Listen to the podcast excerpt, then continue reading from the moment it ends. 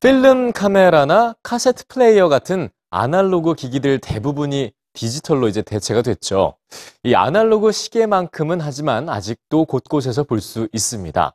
그런데 최근 영국에선 교실에 있는 이 아날로그 시계를 이렇게 디지털 시계로 교체하자는 주장이 제기되고 있습니다. 이유가 뭘까요? 뉴스취에서 전해드립니다.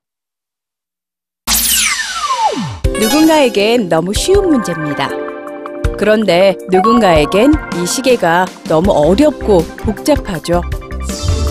세계에서 가장 큰 자명종을 탑재한 거대한 시계탑, 빅벤을 가진 나라 영국이 시계 때문에 고민에 빠졌습니다.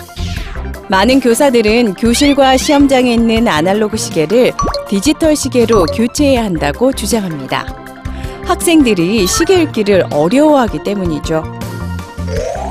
중고등학생이 되면 아날로그 시계를 능숙하게 볼 줄 알 거라 생각하지만 현실은 그렇지 않았는데요. 때문에 진학에 중요한 시험이 치러지는 시험장의 시계는 학생들이 시간을 가늠하기 훨씬 편한 디지털 시계로 교체하기로 했습니다. 아날로그 시계를 보는데 어려움을 겪는 영국의 학생들. 그런데 영국만의 현상일까요? 초등학교 저학년 때 시계 보는 법을 배우는 미국. 영국 학생들의 현실이 알려준 뒤 한 방송 프로그램은 미국 어린이들에게도 시간을 물어봤는데요.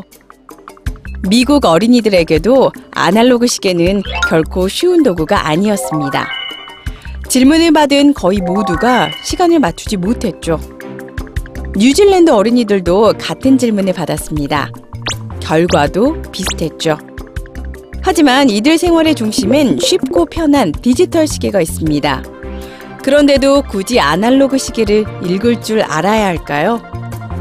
전문가들은 아날로그 시계는 시간을 알려주는 도구에서 그치는 것이 아니라 덧셈과 뺄셈, 각도, 단위 등 복잡한 수학적 조작 기술을 배울 수 있는 도구라고 강조합니다. 반드시 배워야 했던 시간을 읽는 기술. 하지만 이 기술이 지금 아이들의 삶에서도 여전히 필수일까요? 아니면 선택사항일까요?